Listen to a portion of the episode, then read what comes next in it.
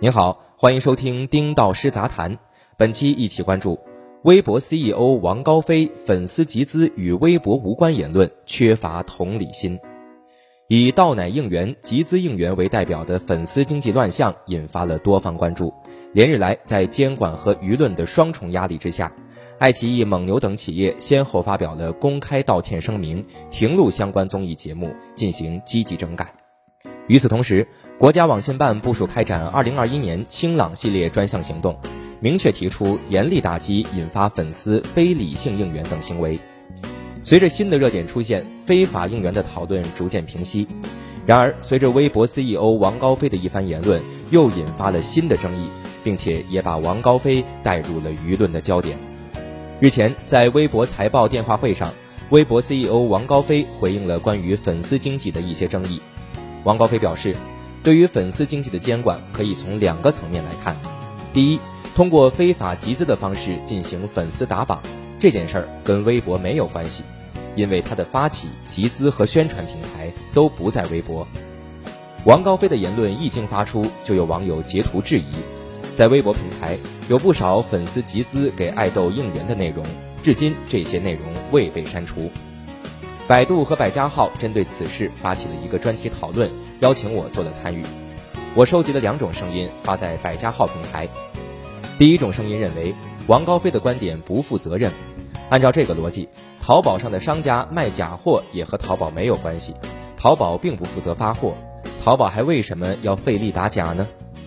第二种声音认为，王高飞说的很对，比如说有人通过电话、微信进行诈骗，但中国移动、腾讯公司不需要负责。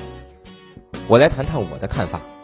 从大的逻辑层面来看，王高飞的论述似乎没有问题，但从人类情感层面来看，王高飞的话语。缺乏基本的同理心，王高飞没有意识到，如果人是理性动物，微博等社交平台就没有生存的土壤了。王高飞没有意识到，现在的公众看待问题更注重情感和情绪，而非逻辑和道理。绕过感情讲道理，只会成为靶子。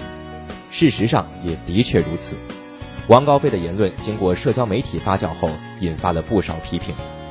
那么此类事件应该如何回复？我做个示范参考。第一，微博第一时间关注到了这起事件，我们和大家一样，对这种应援倒奶、浪费牛奶行为感到无比痛心。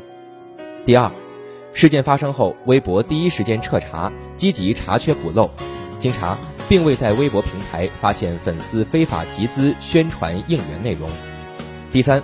微博将继续压实主体责任，强化 AI 加人工双重审核机制，坚决杜绝非理性应援行为，营造风清气正的网络社交空间。微博是国内重要的公众发声互动平台，必然要表达更多的关切。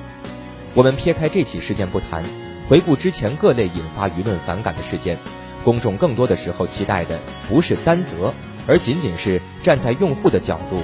表一个态度罢了。同样，近期特斯拉被媒体和公众频频吊打，最主要的原因也是陶林阿姨的态度问题，而非产品质量问题。好，以上就是本期的全部内容。本文作者丁道师，欢迎您订阅我们的频道，我们下期再见。